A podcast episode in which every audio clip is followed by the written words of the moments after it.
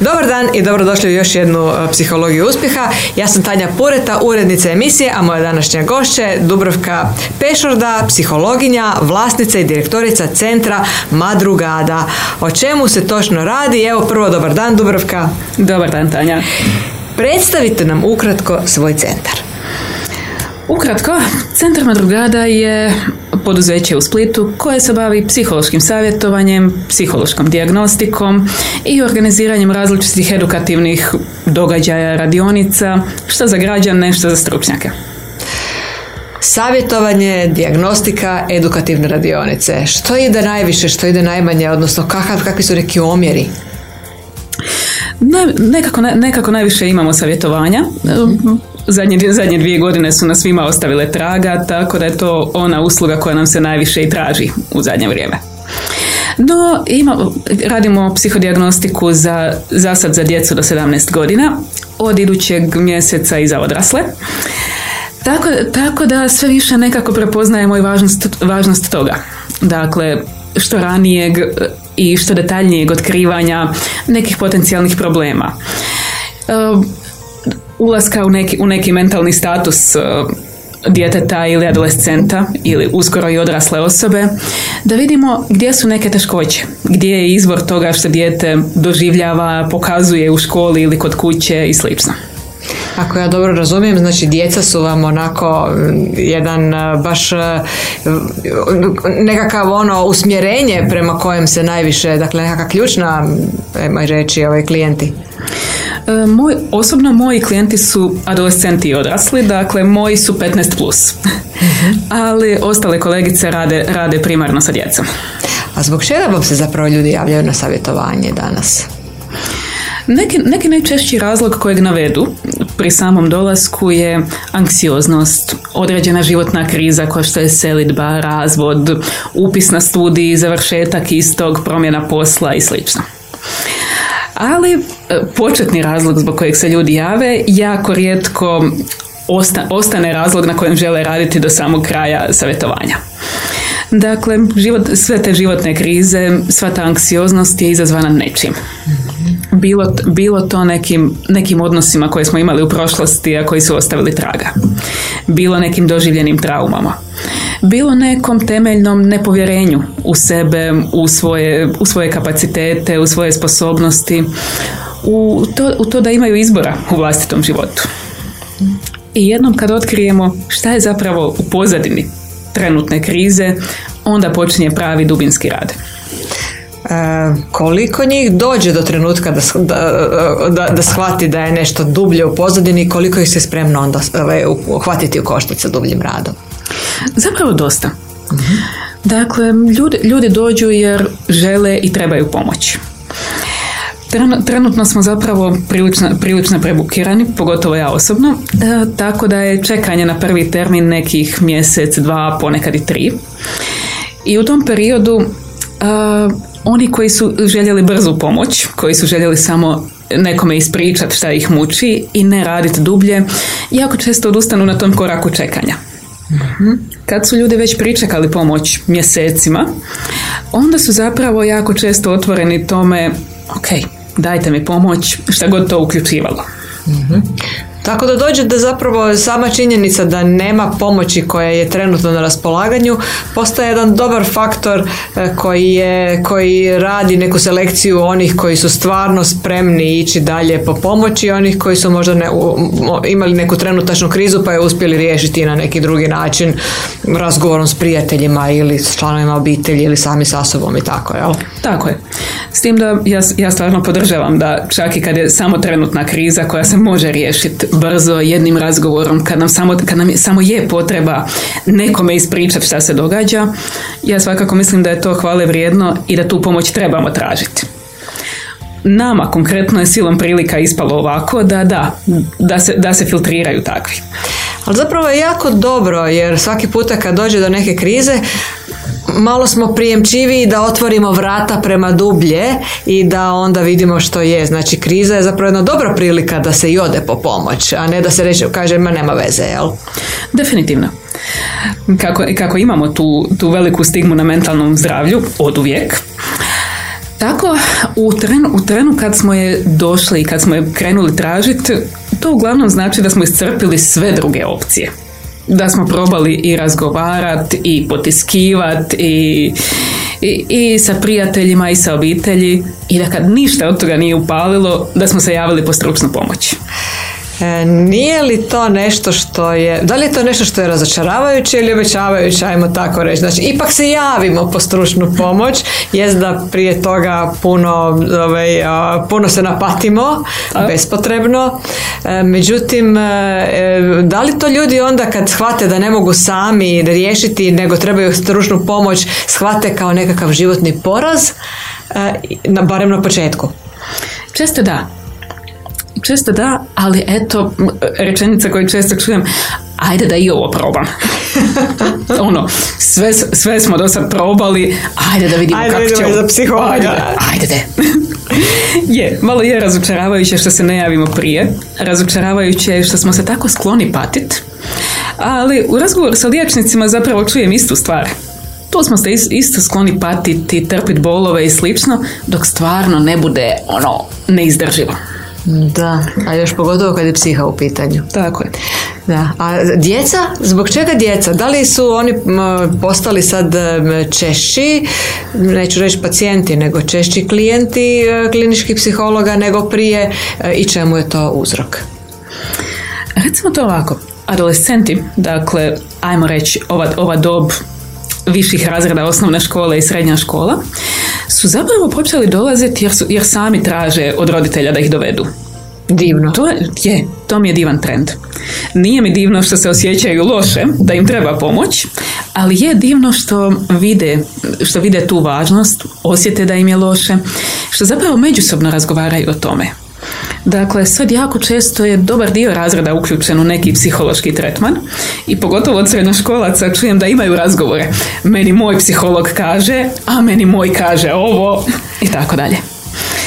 Tu stvarno, tu stvarno vidim pozitivan utjecaj društvenih mreža, jer pogotovo TikTok na kojem, na kojem sad vise jako puno govori o tim nekim znakovima psihičkih smetnji ono, znakovi anksioznosti, znakovi depresije, kad se treba zabrinuti za sebe i tako dalje. I tu se prepoznaju i tu žele, tu žele vidjeti šta je njima. Zanimljivo, znači to je više kao nekakav generalni trend kod adolescenata za razliku od odrasle dobi gdje nema takve neke mreže gdje bi onda o tome se pričalo i normaliziralo da je normalno da se ljudi nekad osjećaju loše i da je normalno da potraže psihološku pomoć, pogotovo ako se pojave jači simptomi. Znači tu bi mreže mogle napraviti još dodatnu ulogu. Da. Neki, neki ljudi s kojima sam razgovarala sam, su malo zabrinuti oko toga u smislu je li postalo moderno biti, biti anksiozan jer se to provlači po mrežama. Pa je li postalo? Pa ne bi rekla. Uh, je li postalo moderno? Ne znam, ali je postalo uobičajeno. Kažem, s obzirom na, na situaciju u društvu generalno, na zadnjih par godina i na sav stres koji smo proživjeli, ko nije bio anksiozan? Tako je. Međutim, ako se jave psihologu, onda će se zapravo samo osnažiti da budu snažniji u budućim sličnim situacijama, a ne možda neko dođe kod psihologa po alibi. Ok. I to je. Je. Mislim da je bitno da dobiju pozitivno iskustvo u što ranijoj dobi odlaska kod psihologa. mm Isto kao što je savjet roditeljima uvijek vodite djecu zubaru prije nego što ih krenu boljeti zubi. Mislim da, je da ista stvar vrijedi i za psihologe. Hmm. Samo to da su se susreli sa psihologom i da im je bilo ugodno i da su mogli razgovarati, da ih nitko nije osuđivao, je samo po sebi jako veliko. E, kako ste zapravo uopće došli na ideju osnivanja centra? Kako je do tada tekao vaš profesionalni put? Dakle, e, tijekom, tijekom studija sam radila dosta volontirala u nekakvim savjetodavnim kontekstima. Bila sam tri godine volonterka na hrabrom telefonu, dakle na liniji za, za roditelje i djecu. Nakon toga sam se malo zaželjela promjene pa sam godinu dana bila volonterka u savjetovateljica u, u Domu za starije i nemoćne u Maksimiru gdje sam vidjela da to nije tolika promjena koliko sam očekivala. u odnosu na ovu mladu dobu. Istina. Ljudski problemi su univerzalni, bar sam, bar sam tu to vidjela, bez obzira na dob. E, nakon toga sam pri samom kraju studija se zaposlila u potpuno drugom području, u istraživanju tržišta, jer je trebalo negdje unovčiti sve te vještine, a plaćenim savjetovanjem se nisam mogla baviti kao student.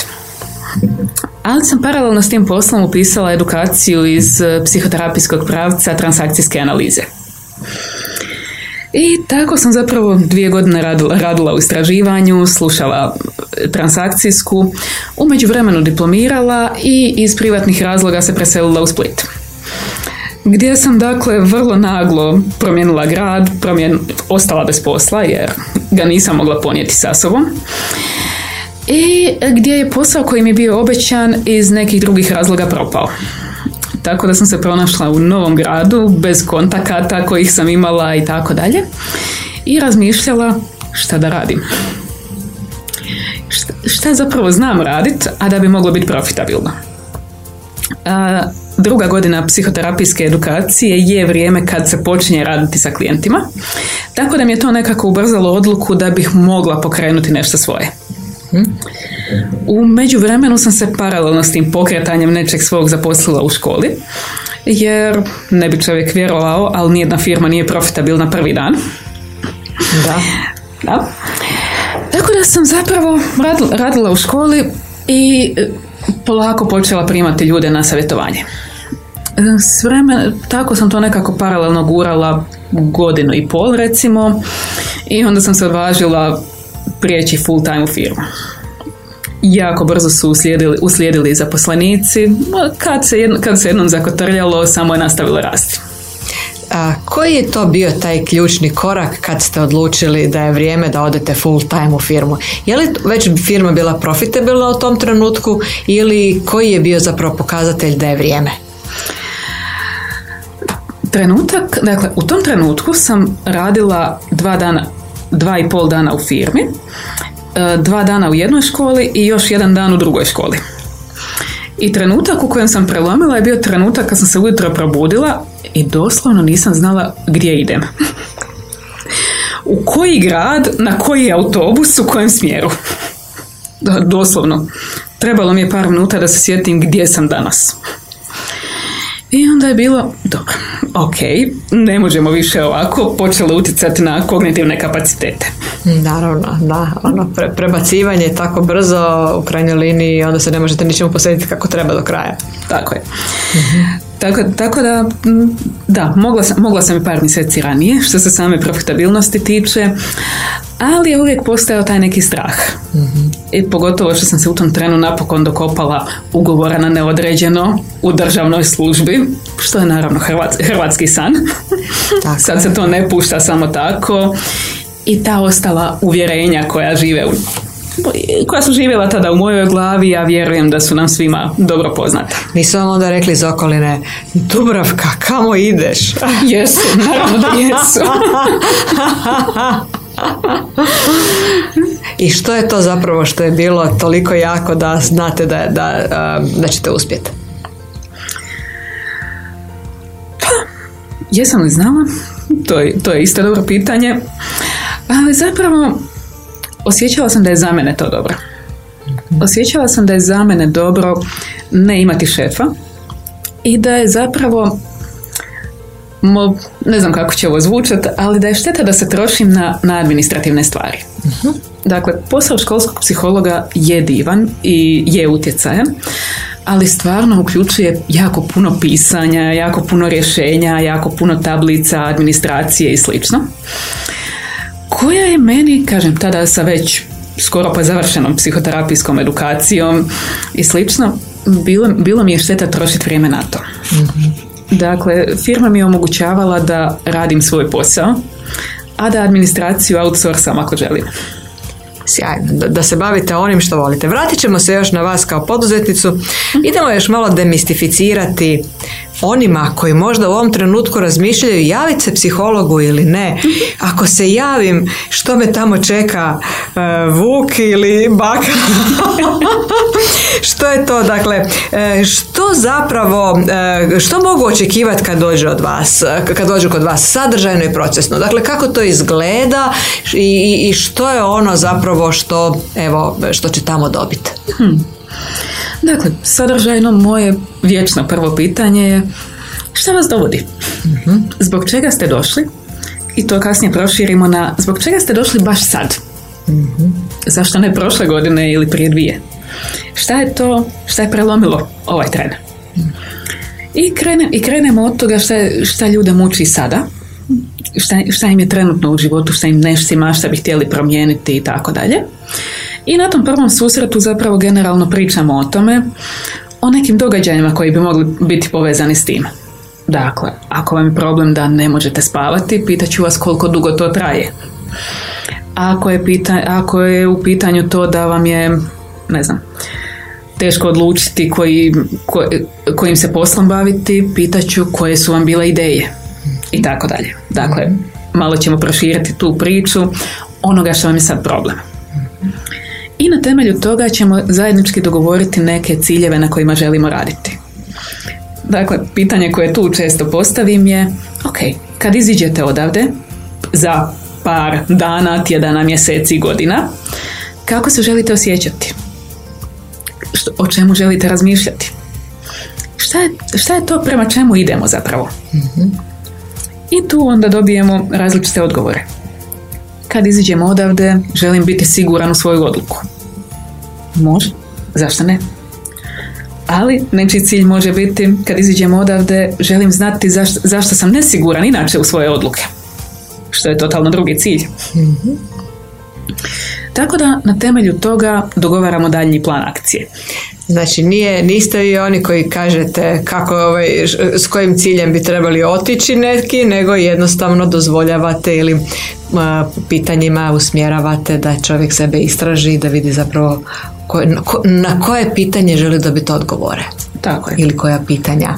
Generalno mislim da svi u životu imamo i više nego dovoljno ljudi koji nam govore šta da radimo.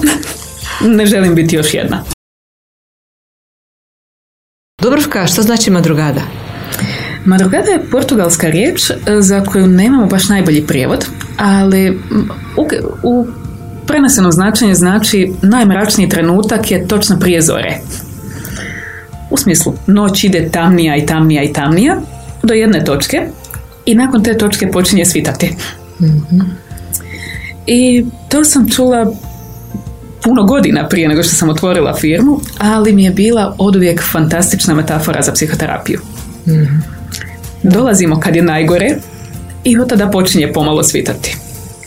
Sjajno. Evo na vašim web stranicama piše da je rast bolan. Koliko je ljudi spremno na osobni rast, a koliko ih žele da se drugi oko njih promijene ili da se promijene okolnosti kako bi oni mogli ostati isti? Tu vidim, tu vidim zapravo dosta često dvije kategorije ljudi.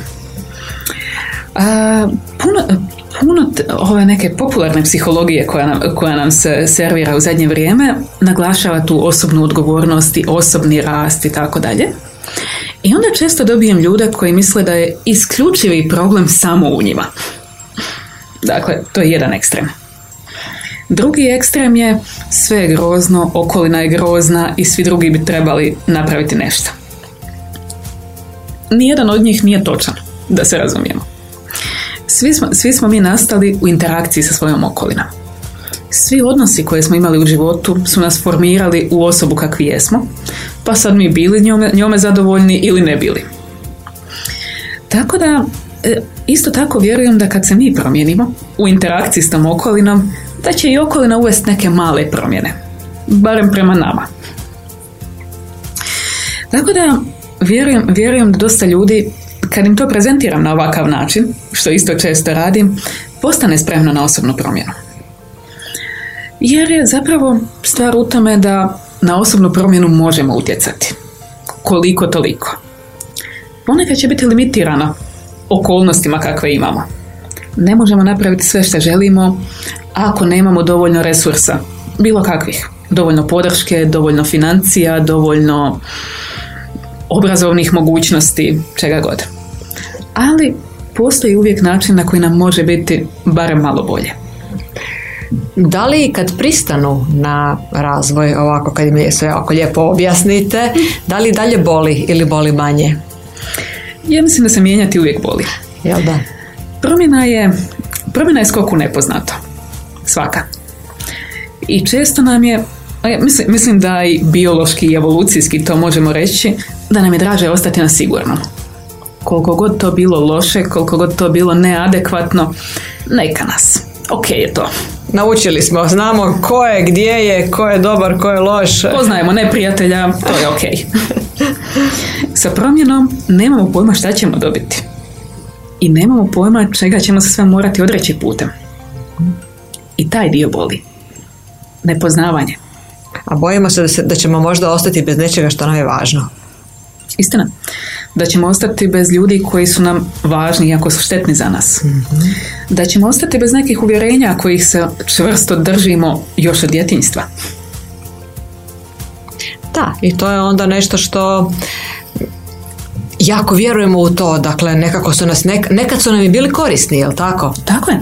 I sad jedan put više ne, kao da su nas izdala naša, naši, naši načini funkcioniranja koji su nekad bili skroz u redu.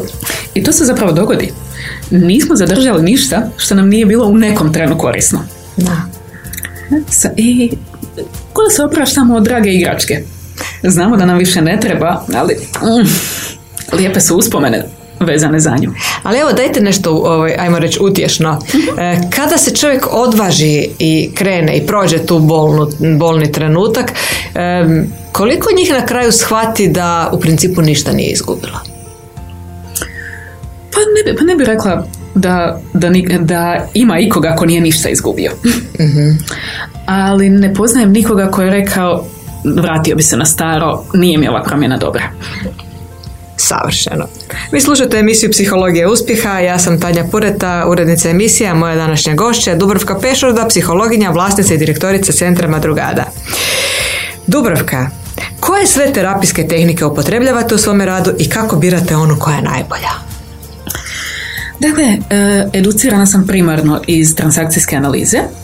Završila sam e, tečaj mindfulnessa, e, terapiju igrom, trenutno sam uključena u edukaciju iz psihodramske psihoterapije, radim sa ekspresivnim tehnikama, jeli, sa, sa kartama, sa crtežom i takvim stvarima. Jesu to tarot karte?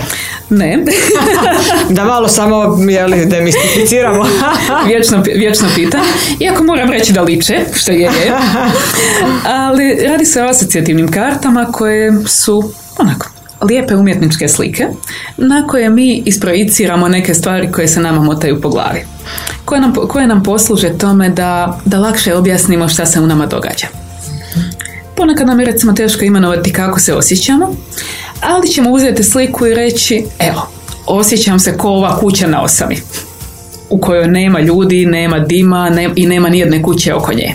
mm Ok, dakle to je osjećaj usamljenosti. Jako. Kako birate tehnike? E, ovisno, ovisno o tome koga, koga imam ispred sebe i šta mi se čini da će, da će lakše profunkcionirati.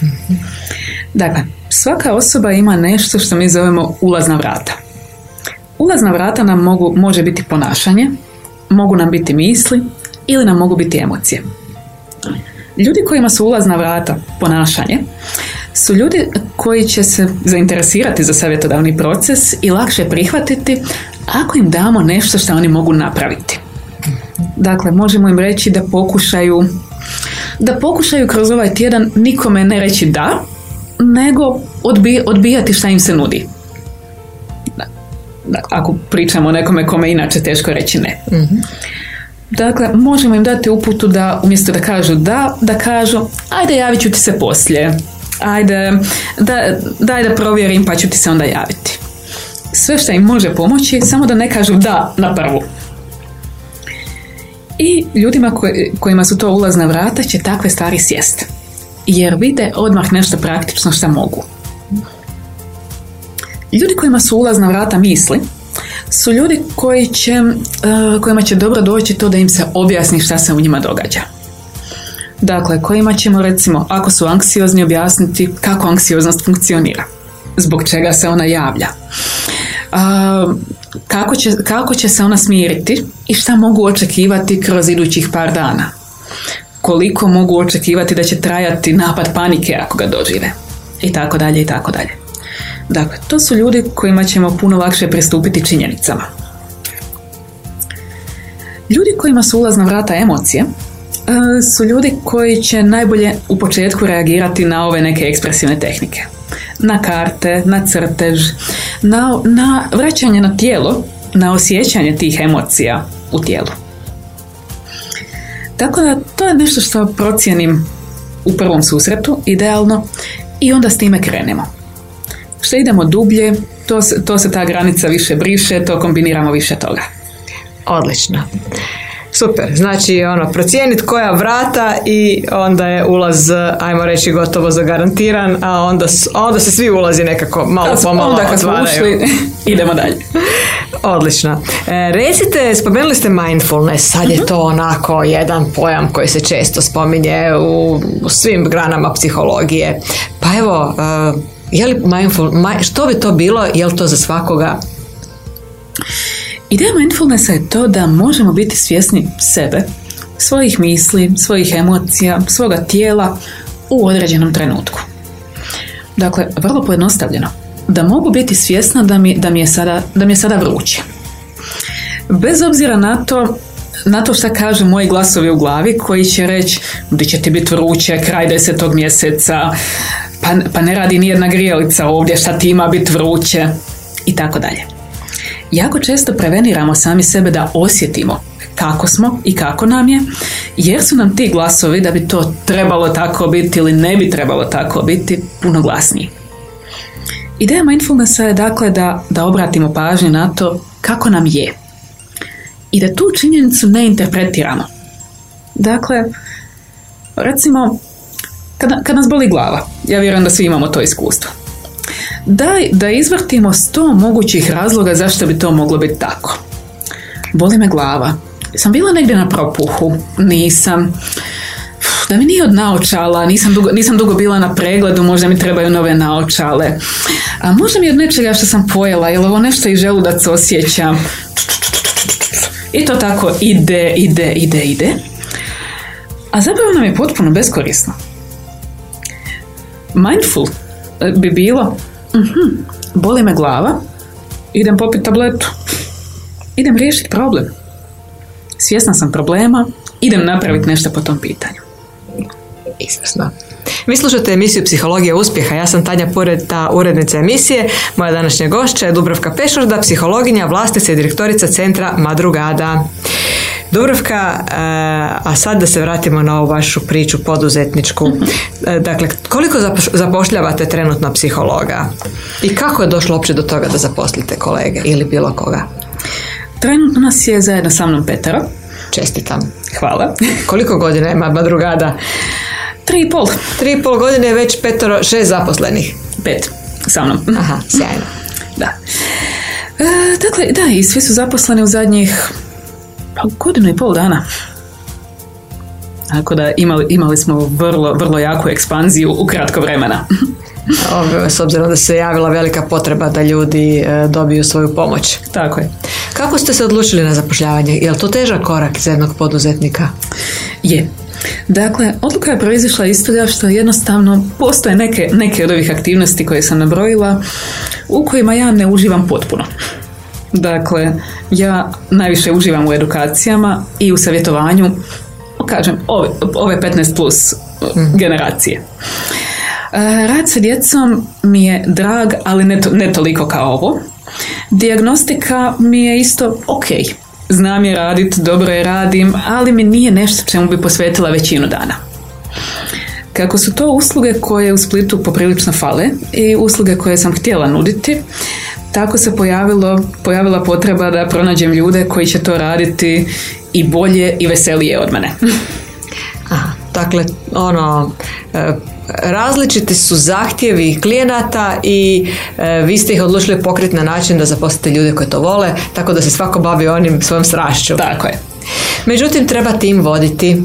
Treba. Kako se snalazite u ulozi voditelja, to više nije samo uloga psihologa, to je voditelj e, koji organizira posao, koji daje zaduženja, kontrolira kvalitetu urada, koji mentorira, e, koliko vam pomažu psihološko znanja u tome i koliko ste u tom, što vam ide lako, što vam ide teško. Ide mi, ide mi zapravo teško, najte, najteže sama mm, same situacije u kojima ja moram biti osoba koja će donijeti konačnu odluku. Ja bih, ja bih se spontano jako puno dogovarala i pregovarala i šta ko misli da je najbolje i tako dalje. Ali sam primijetila da tako, da tako zbunjujem ljude. Nije njihova pozicija, nije njihovo mjesto da odlučuju umjesto mene. Ok je da mi, da mi daju primjedbu, ok je da je poslušam, ali ja moram biti ta koja će odlučiti. I to je poprilična odgovornost. Jel šta ako pogriješite? Šta ako pogriješim? A nemam koga okriviti osim sebe. Di smo, di smo onda? I? I kako se nosite s time? Zapravo, od, otkako sam odlučila preuzeti tu odgovornost, otkako sam smanjila svoj perfekcionizam i tu ideju da ne smijem pogriješiti, u čemu mi je pomogla i osobna terapija i sva ova psihološka znanja, zapravo puno lakše. Odlučim da je da ću svakako donijeti najbolju odluku moguću u tom trenutku sa tim informacijama. Ako se pojave bolje i drugačije informacije, promijenit ćemo odluku. U redu je. Sjajno. Evo, baš ovaj, e, me to i potaklo na pitanje kako dalje vidite vaš vlastiti osobni razvoj. Znači, vi isto imate e, terapeuta. Naravno. Znači, to je ovaj, nešto što je jako važno za osobu da se dalje osobno razvija. To je često, često pitanje koje dobivam, jer imaju terapeuti svoje terapeute. Ja sam u proces osobne terapije uključena ne konstantno, ali on i off deset, godina. I ne znam, ne vidim da će to u skorije vrijeme stati i ne vidim zašto bi. Uvijek, uvijek, postoji, uvijek postoji nešto šta, na čemu se još da poraditi, nešto što bi moglo biti bolje, lakše. I zapravo nakon što provedem 20 sati tjedno slušajući nekog drugog, jako je lijepo imati sat vremena koji će biti posvećen isključivo meni. mm Da, jel tu postoji jedan problem isto iscrpljivanja ove pomagačkih struka e, i, i e, gdje se uistinu mora biti jako svjestan toga da i osoba pomagač treba pomoć. Tako je. Da. Ovaj, e, što biste, e, dakle, a kako vidite razvoj profesionalni, razvoj centra? Gdje se vidite za pet godina? Koliko ima madrugada zaposlenih? Šta radi? Kako radi? Zapravo mislim da u idućih par godina madrugada ima jednako zaposlenih, mhm. jer ovo pet ljudi je neki limit koji ja, koji ja mogu voditi, a da i, dalje, da i dalje radim s ljudima.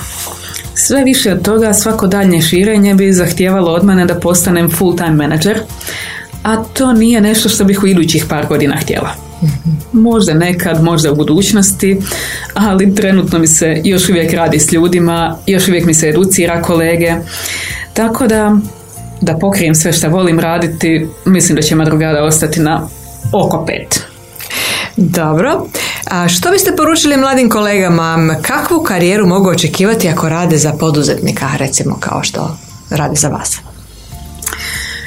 U zadnje, u zadnje vrijeme slušajući iskustva primjećujem da sam, da sam malo iznimka u tom, u tom svijetu. Ali general, generalno jako, jako često se govori o tome da je raditi za poduzetnika iscrpljujuće, teško, robovlasništvo su riječi koje nekad čujemo i tako dalje. Ono što je činjenica u poduzetništvu je da se efekti rada moraju vidjeti da se ta plaća koju, da ta plaća koju ćemo isplatiti nije došla iz vakuma. Da ju je netko morao zaraditi. I da ako ju zaposlenik ne zaradi, da onda moram povući ja. A onda je pitanje čemu mi zaposlenik služi. Tako da ono što mislim da, mogu, da kolege mogu očekivati radeći za poduzetnike je to da budu puno svjesniji toga kako je, koliko je direktno povezan njihov rad, njihova efikasnost, njihovo znanje na kraju krajeva koje će privući i zadržati klijente, sa, tim, sa time kakve rezultate imaju u smislu plaća, bonusa, edukacija i slično. Odlično, znači jedna e, zdravija slika, znači jedna slika gdje se točno vidi e, zašto netko treba raditi, kakav doprinos donosi i da se to trenutno materializira, jel? Tako je. Da, što možda u nekim drugim e, organizacijama je manje vidljivo, premda bi jednaki pristup trebao biti. Trebao bi, ali da, u, u, školama, kažem, u kojima sam radila, to nije tako direktno. Plaća je određena koeficijentima Koeficijenti su bazirani na radnom mjestu na kojem jesam i na godinama staža koje ima. I to je to. Nema dodatnih koeficijenata za moje edukacije, nema dodatnih koeficijenata jer sam ovaj tjedan vidjela 20 djece, a ne 10. Dakle, ništa, ono, ovaj, ako ste dali dodanu vrijednost, e, ona zapravo se ne može adekvatno platiti ili honorirati za razliku od poduzetnika koji to može. Tako je. I s druge strane se nudite mogućnost usavršavanja, stalnog razvoja. Tako je. Dakle, Kod mene, i to je, to ono u što ja vjerujem i kako ja želim raditi, sve što zahtijevam da ljudi imaju za posao, osiguravam. Dakle, sve edukacije na koje šaljem ljude su plaćene. Supervizije koje zahtijevam da pohađaju su plaćene. Putni troškovi tamo i nazad također. Izvrsno. Pa evo, kad znamo znači zašto je dobro raditi za poduzetnika, da i psiholog može biti poduzetnik e, i da se tu onda direktno vidi da doprinos u radu. E, I kad smo malo demistificirali ovo mentalno zdravlje, e, što biste zapravo poručili evo na kraju slušateljima kako da pristupaju svom mentalnom zdravlju? Prva ide, prvo što mi je palo na pamet jednako kao i fizičkom, ali zapravo ni o tome se ne brinemo dovoljno, tako da, tako da neću to iskoristiti. E, mislim da je važno pristupiti tome da odemo ljudima koji znaju bolje. Ako ne znamo je li ovaj naš problem dovoljno velik za psihologa, je li to nešto čim se psiholog bavi, ajmo ga pitati. Dođite na jedan sat, pitajte, pitajte nekoga psihologa kojeg znate. Imamo sve više i Facebook grupa koji, u kojima se mogu dobiti savjeti psihologa. Pitajte negdje, ok, ovo je moj problem, trebamo li zbog toga doći? Ako nismo sami sigurni, ima ljudi koji će nas bolje uputiti. Hvala Dubravka, ja vjerujem da ste mnogima e, jako pomogli da razumiju što zapravo rade klinički psiholozi, e, zašto se javiti, kakvu pomoć mogu dobiti, da nije sramota pitati, da da pače jedino e, informirani, informirana osoba je odgovorna osoba koja onda može donijeti pravu odluku, tako da je pravo zadovoljstvo bilo pričati s vama. Puno vam hvala do neke sljedeće prilike. Doviđenja. Doviđenja.